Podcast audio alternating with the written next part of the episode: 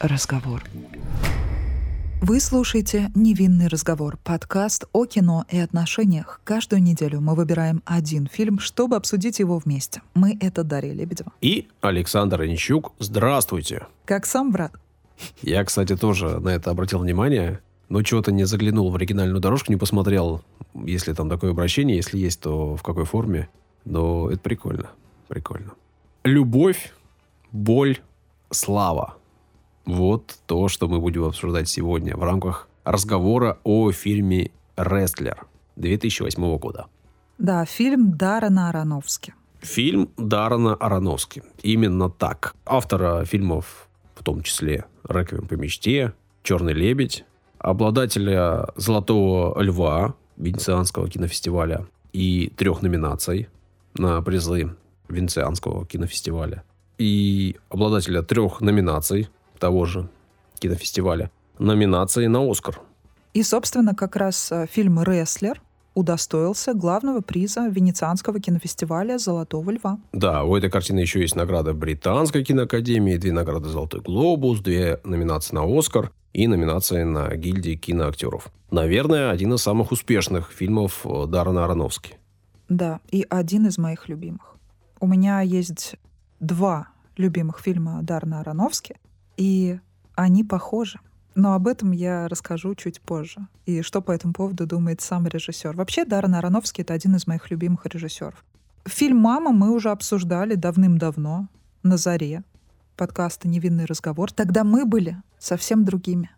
Мы были моложе. Я и сейчас молод и свеж. Не надо тут. Вот. И Микки Рурк тоже так подумал, когда фильм «Рестлер» возродил его карьеру. Признайся, ты до этого вообще смотрел фильмы с участием Микки Рурка? Ну, да, я видел его в «Городе грехов». Угу. И... Не самый лучший пример.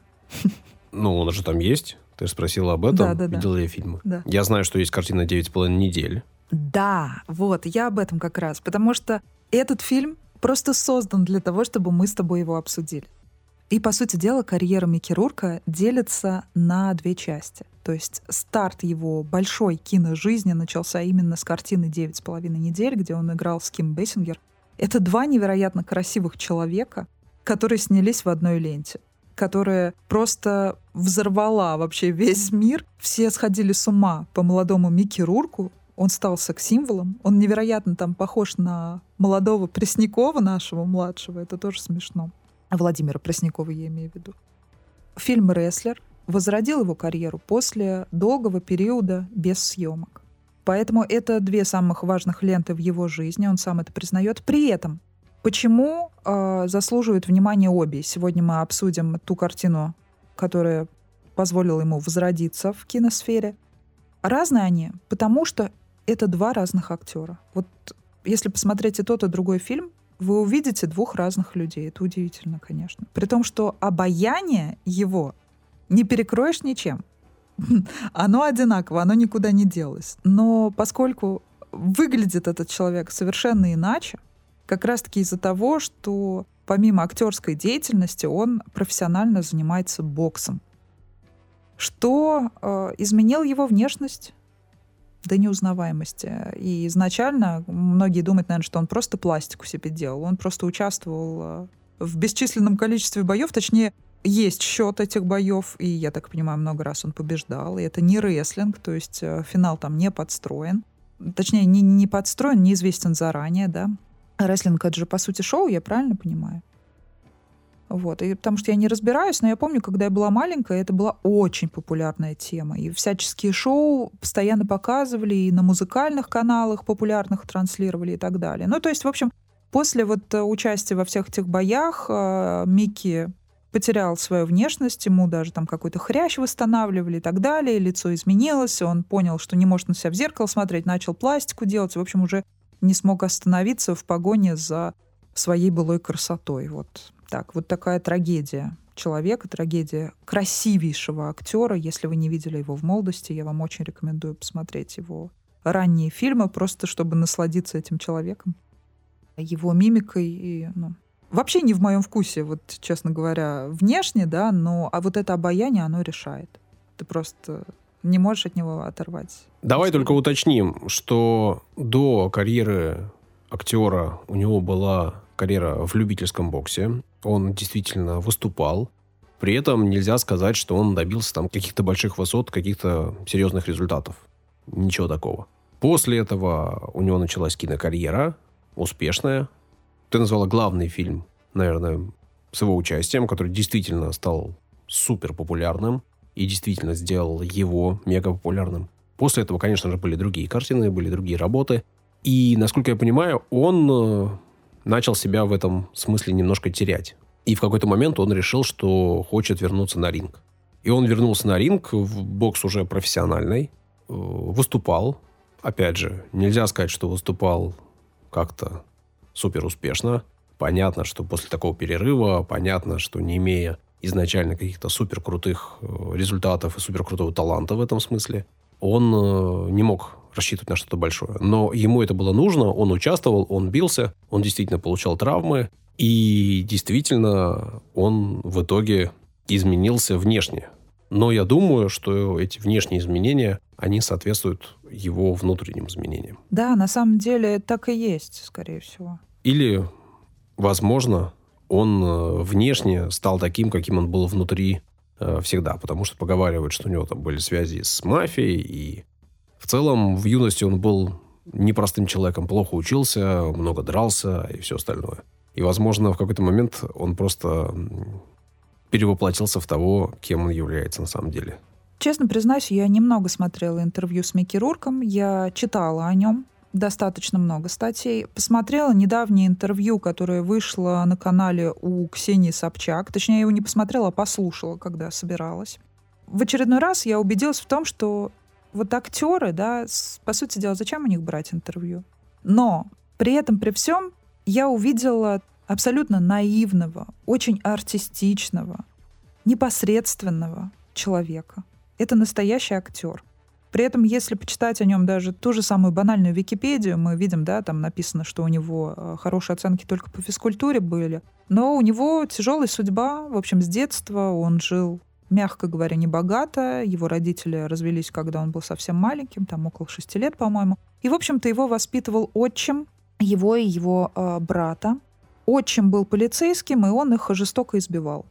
Избивал, мягко говоря, избивал до такой степени, что Микки Рурк был готов просто э, взять оружие своего отчима и прибить его.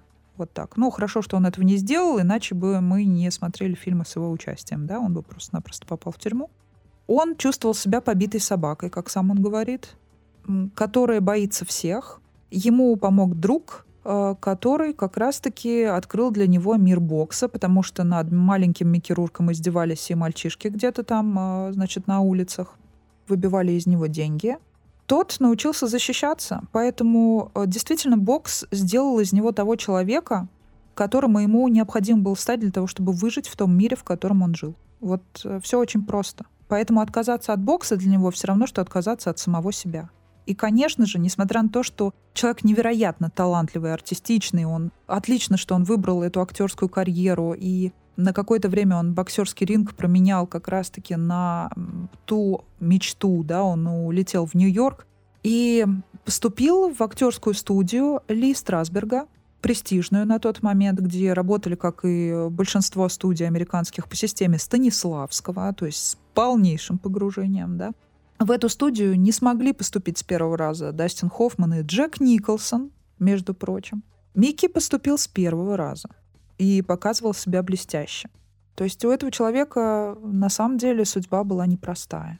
Мы понимаем, что в силу его э, неначитанности, так что ли сказать, да, и нежелания вообще э, каким-то образом погружаться в мир литературы, как я поняла. Хотя, если смотреть фильм, там мы видим э, даже этого рестлера с книгой. Ну, в общем, судя по его речи, он такой простой парень. Вот простой парень, который видит все в какой-то определенной своей системе координат, но вот его обаяние превращает его в какую-то совершенно другую персону.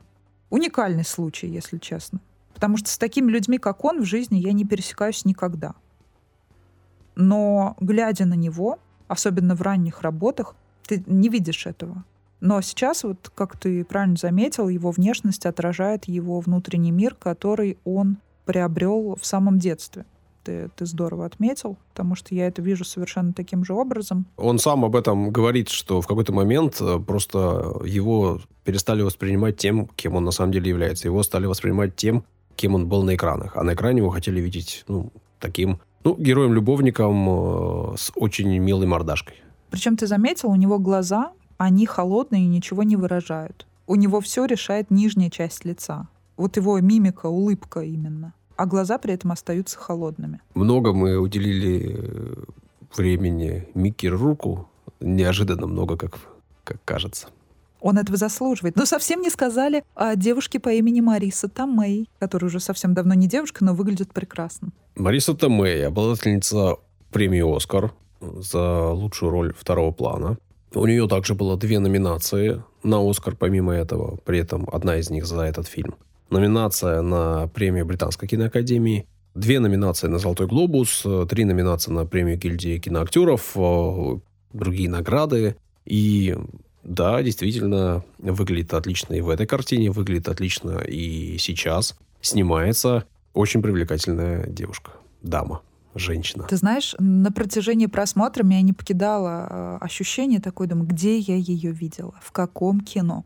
И тут вдруг она сама мне подсказала, точнее сценарий, реплика этой героини, которую она играет, когда она сравнила героя Микки Рурка, этого самого барана, да, с Христом, по сути дела, да. Она говорила о фильме «Страсти Христовы». И тут сразу же я вспомнила про Мела Гибсона, конечно же. И я вспомнила, что она играла в том самом навязчивом фильме, который все мое детство зачем-то крутили бесконечно по телевидению, как будто купили только права на его показ. Больше никаких фильмов в арсенале наших каналов российских не было. В общем, его показывали миллиард раз, мне кажется. Это фильм «Чего хотят женщины», где она как раз-таки играла вместе с Мэлом Гибсоном. Вот такая вот была пасхалочка тут которая дала мне вспомнить. На самом деле, крутая актриса, действительно классная. И, оказывается, она была одноклассницей Дарна Аронофски. Не просто так он ее позвал. При этом она должна была по его задумке показывать стриптиз перед реальной публикой. Но она не смогла этого сделать стеснялась, видимо, очень ей это было не по душе совершенно, но во время выступления была создана максимально аутентичная атмосфера, и она для храбрости выпила текилу с кофе.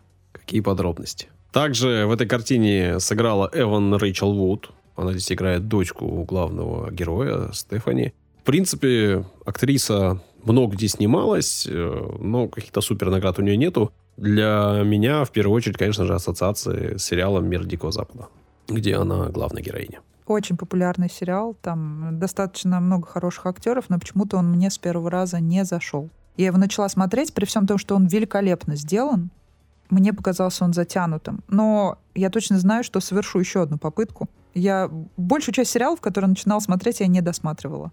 Единственный сериал, который мне зашел полностью, это сериал «Наследник». Я про это уже много раз говорила.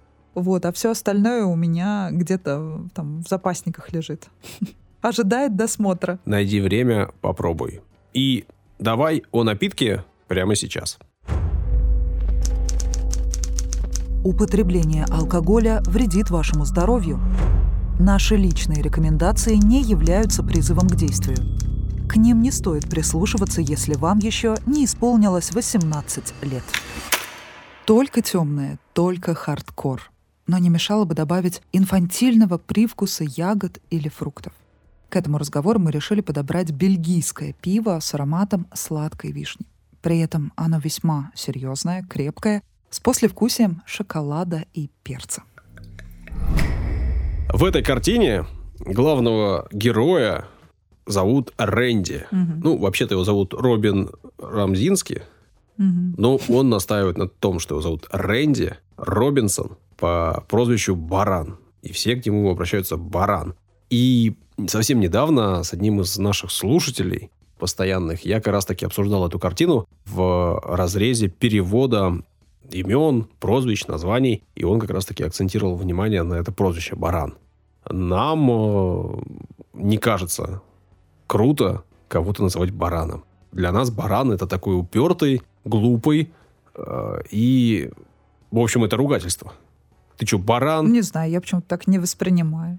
Ну, баран-таран, одно и то же. Ну, по смыслу, то есть смысл передает. Ну, если меня кто-то будет называть бараном, я у этого человека спрошу, ты чё я? Нет, если это прозвище для выступления на ринге, то вполне себе. А если в бытовой жизни, то, конечно, это обидно. Ну, я это по-разному вижу. Ну, мне кажется, что мы этому животному не приписываем сильно хороших качеств. Мы его, да, упертый, но мы не считаем, что упертость это круто. Но у нас есть куча поговорок. Ты как, как баран на новые ворота, как э, два барана. Мне кажется, что в нашей традиции баран не самое приятное животное. Но ты не забывай, что есть еще золотое руно. Можно на любое название смотреть с разных сторон и разные качества видеть. Что ты знаешь о мире рестлинга вообще?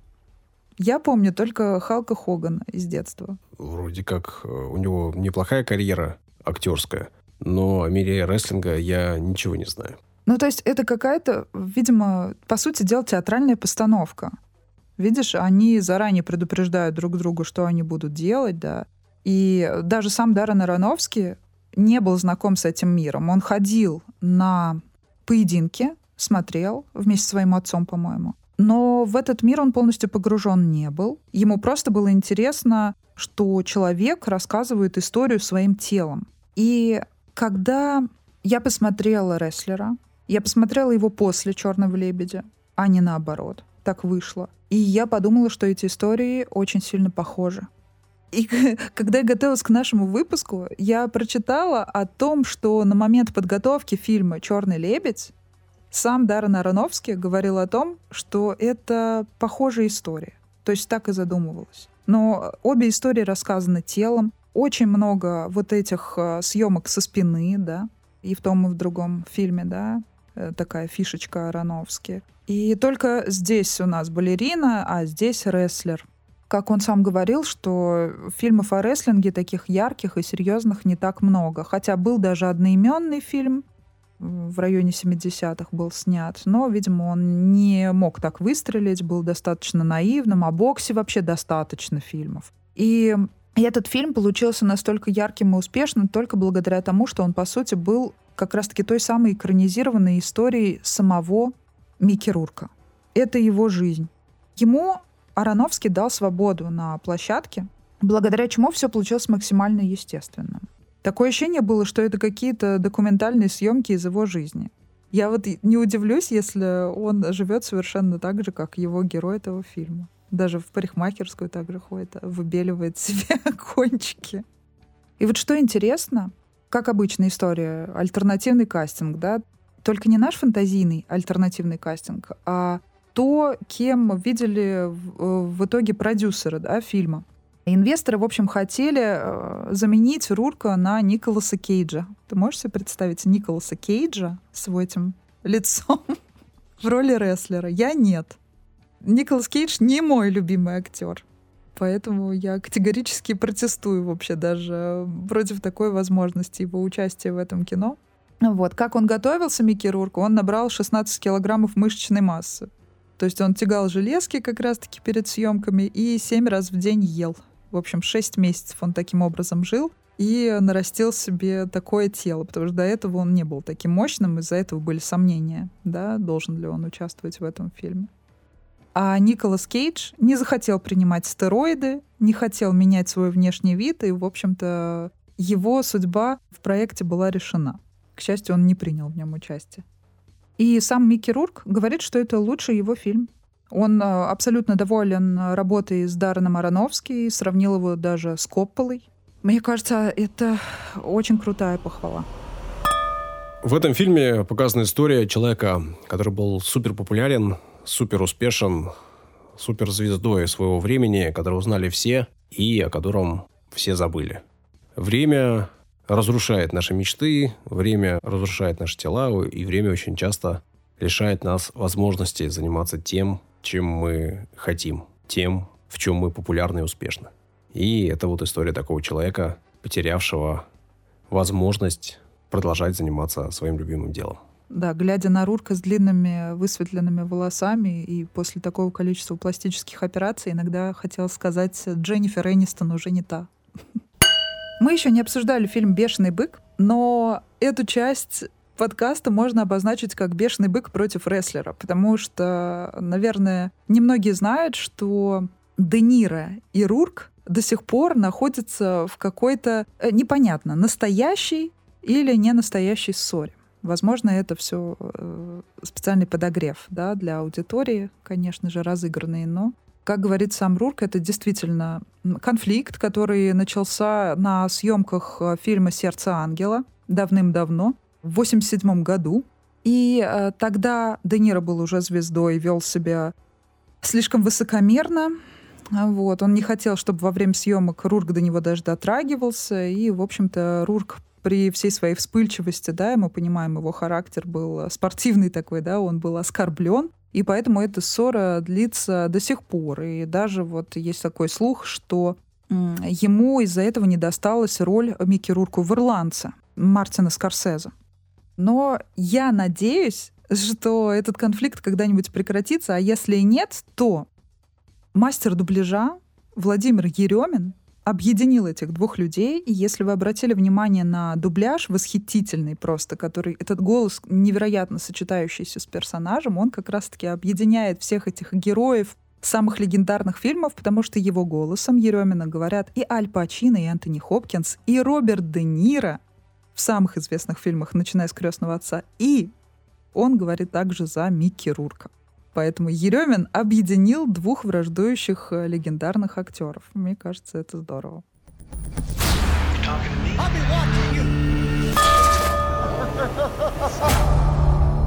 Кстати говоря, ты понял, для чего он а, лезвием себе лоб распарывал? Думаю, что да. Для чего? Вполне, мне кажется, это очевидно. Он отдает себя тому делу, которым он занимается. Он должен делать шоу, он должен создавать шоу кровь э, на ринге это то, чего хотят зрители, то, что нужно зрителям. Боль, страдания, кровь, пот – это то, за что они платят. И он работает по полной программе. Ты спрашивал меня о том, знаю ли я, что такое рестлинг. Ну, по большому счету, рестлинг – это такое цирковое выступление. Mm. При этом э, сами рестлеры, я думаю, что к этому относятся серьезно, и действительно работа их непростая. Они действительно получают и травмы, и должны вкладывать себя в это дело. И он когда-то был большой звездой, он до сих пор пребывает в статусе звезды, чемпиона. Он верит в то, что он должен выкладываться. Он верит в то, чем он занимается. И для него это вся жизнь. Вся жизнь его — это ринг. Он об этом говорит. В конце картины, конечно, если нужно создать шоу, он готов своим телом расплачиваться за это шоу все, в принципе, мне кажется, понятно. Я просто думала, что он а, порезал лоб для того, чтобы себя оживить сначала. Ну, потому что я не знаю э, правил, я не думала с такой банальной точки зрения, что это просто там зрители хотят зрелищ, да, крови и так далее. Толпа требует мяса. Э, я думала, он таким образом хочет э, себя привести в чувство, потому что он порезал себе лоб именно в тот момент, когда он э, упал, грубо говоря, так. Вот. Но потом я почитала, и оказалось, что да, действительно, это все для зрелищности делают. Я хотела еще найти самый жуткий э, бой в истории рестлинга. А в итоге это так смешно. Я запросила это в интернете, и мне такие ссылки выползли в ответ на мой запрос. Я их даже открывать не стала. То есть одного такого боя, понятное дело, нет. А ты вживую когда-нибудь видел что-то подобное? Я никогда. Вживую нет. Мне кажется, что в России рестлинг э, не популярен. Я не уверен, что у нас много людей им занимается. Он популярен в Америке, причем я так понимаю, что в Южных Штатах в первую очередь. Он популярен в Мексике.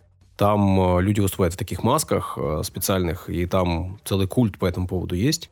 И когда-то, да, ты права, у нас показывали американский рестлинг по каналам. Я, наверное, был в классе пятом, шестом, седьмом, когда это было популярно честно, даже в том возрасте меня это не зацепило, потому что это настолько неестественно, настолько ненатурально, да, настолько... Да, да. А... Постановочно. Да.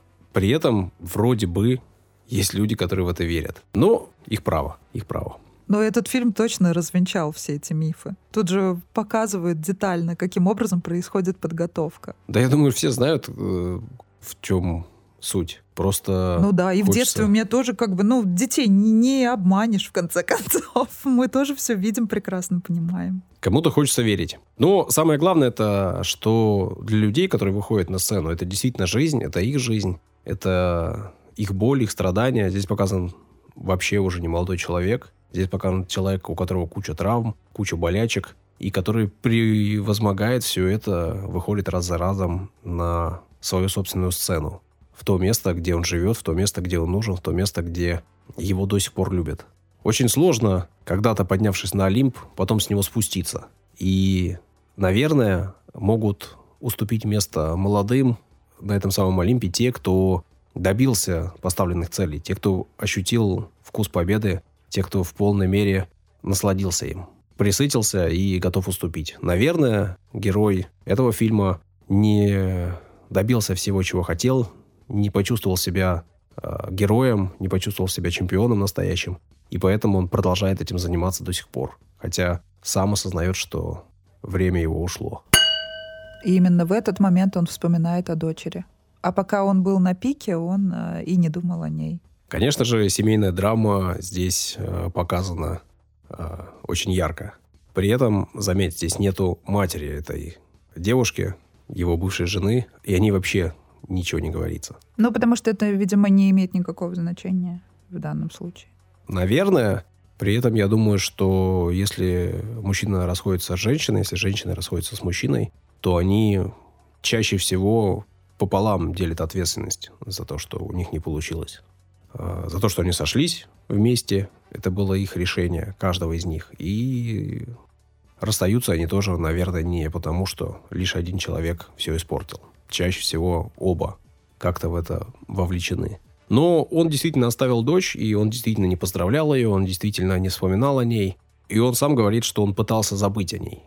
При этом я думаю, что он пытался забыть о ней в том числе потому, что, в принципе, он об этом и говорит, что он не мог ничего ей дать. И видно, что у него ничего нет. Он ходит в рваной куртке, заклеенной скотчем. Он э, живет в трейлере, Мгм. где-то в пригороде какого-то небольшого городка, за который он даже не может заплатить. Он не имеет постоянной работы. А почему? Вот объясни мне, почему он так мало получает за свои бои? Почему это не прибыльная сфера? Потому что он сбитый летчик.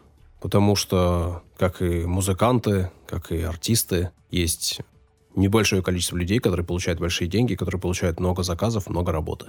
И рестлинг, конечно же, это занятие молодых, сильных и красивых. Ну, Просто здоровье-то они теряют несоизмеримо с теми суммами, которые они получают. Здесь не показано, куда он дел деньги и почему у него ничего не получилось. Мгм. Просто сказано, что не получилось. Возможно, у него были проблемы с алкоголем, с наркотиками. Возможно, он вкладывался э, во что-то не то. Возможно, нужно было в какой-то момент уходить со сцены и становиться там продюсером, идти в кино, как э, пошел Халк Хоган. Я думаю, что это не очень важно. Важно, что у него не получилось. Важно, что он остался там, где он чувствовал себя хорошо, но где, очевидно, ему уже не место. Где куча молодых, энергичных, сильных, спортивных и жаждущих зайти на пьедестал. А он где-то возле него, возле этого трона, в непонятном положении. Ну, на самом деле, вполне понятном. Положение сбитого летчика, бывшей звезды, человека уважаемого, но уже не интересного.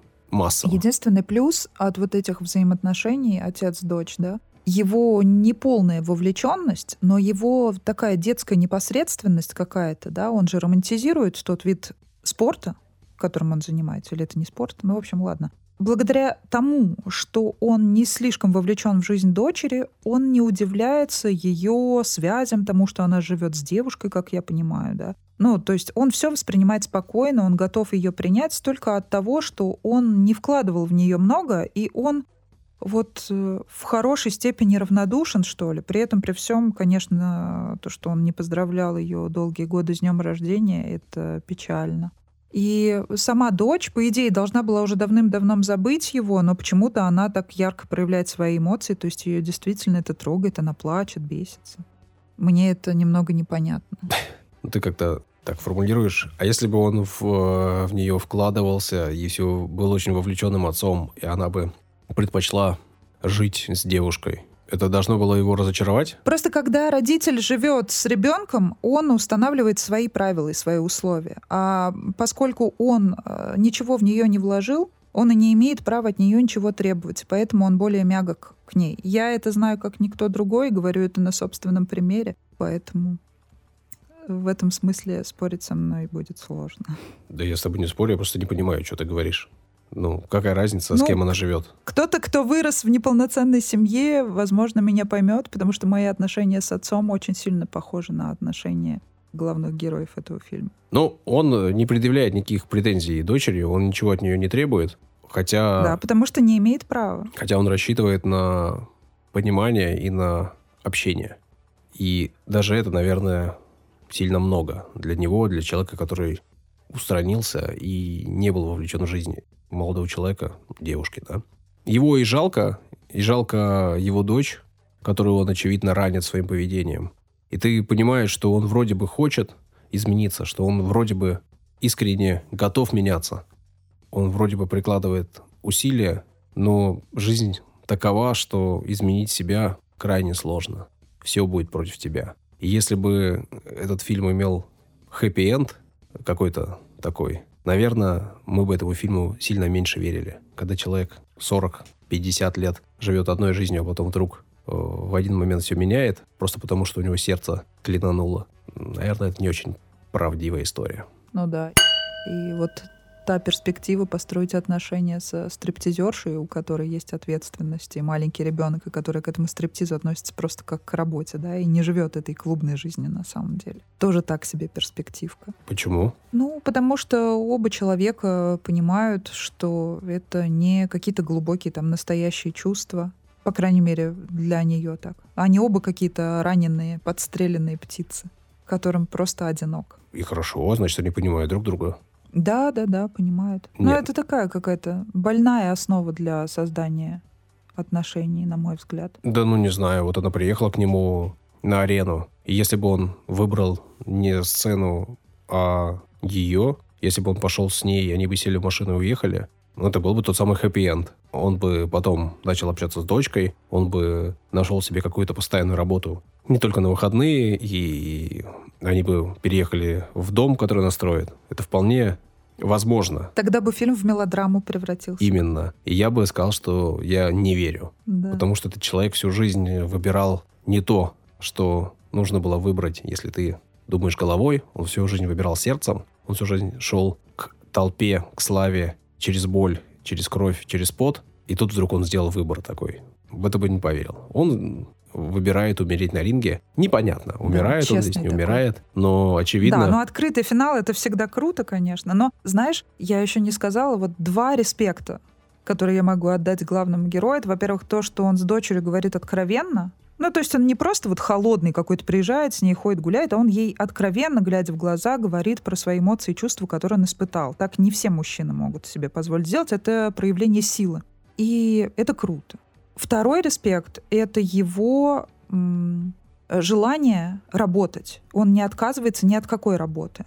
Он не выпендривается, и он говорит, что колбаса, окей, я буду продавать колбасу, и вообще без разницы. Но из-за того, что его так легко вывести из себя, вот случается неприятная эта ситуация. Это ведь очень сложно, когда ты был звездой, когда тебя любили миллионы, когда тебя до сих пор узнают, а узнают его из 80-х, то есть там прошло 20 лет, главной его битве 20 лет, да, главного его шоу 20 лет, его до сих пор узнают, конечно же, это говорит о том, что слава была очень большой, популярность была очень большой. И лишиться этой большой популярности, оказаться на самом дне, а он по факту на самом-самом дне, очень тяжело. И то, что он не спился окончательно, о том, что он продолжает идти выбранным путем, это говорит о том, что у него сильный характер. И это видно по всему. Он тот самый баран, который идет, прет и знает, чего он хочет. Но, конечно же, у него расшатанная психика, конечно же, он подавлен, конечно же, он не удовлетворен всем тем, что происходит. Сложно изменить всю жизнь просто по щелчку пальцев, просто потому что в какой-то момент ты не можешь заниматься любимым делом. Зато он очень умело повторяет все слова по два раза в конце предложения. Предложение.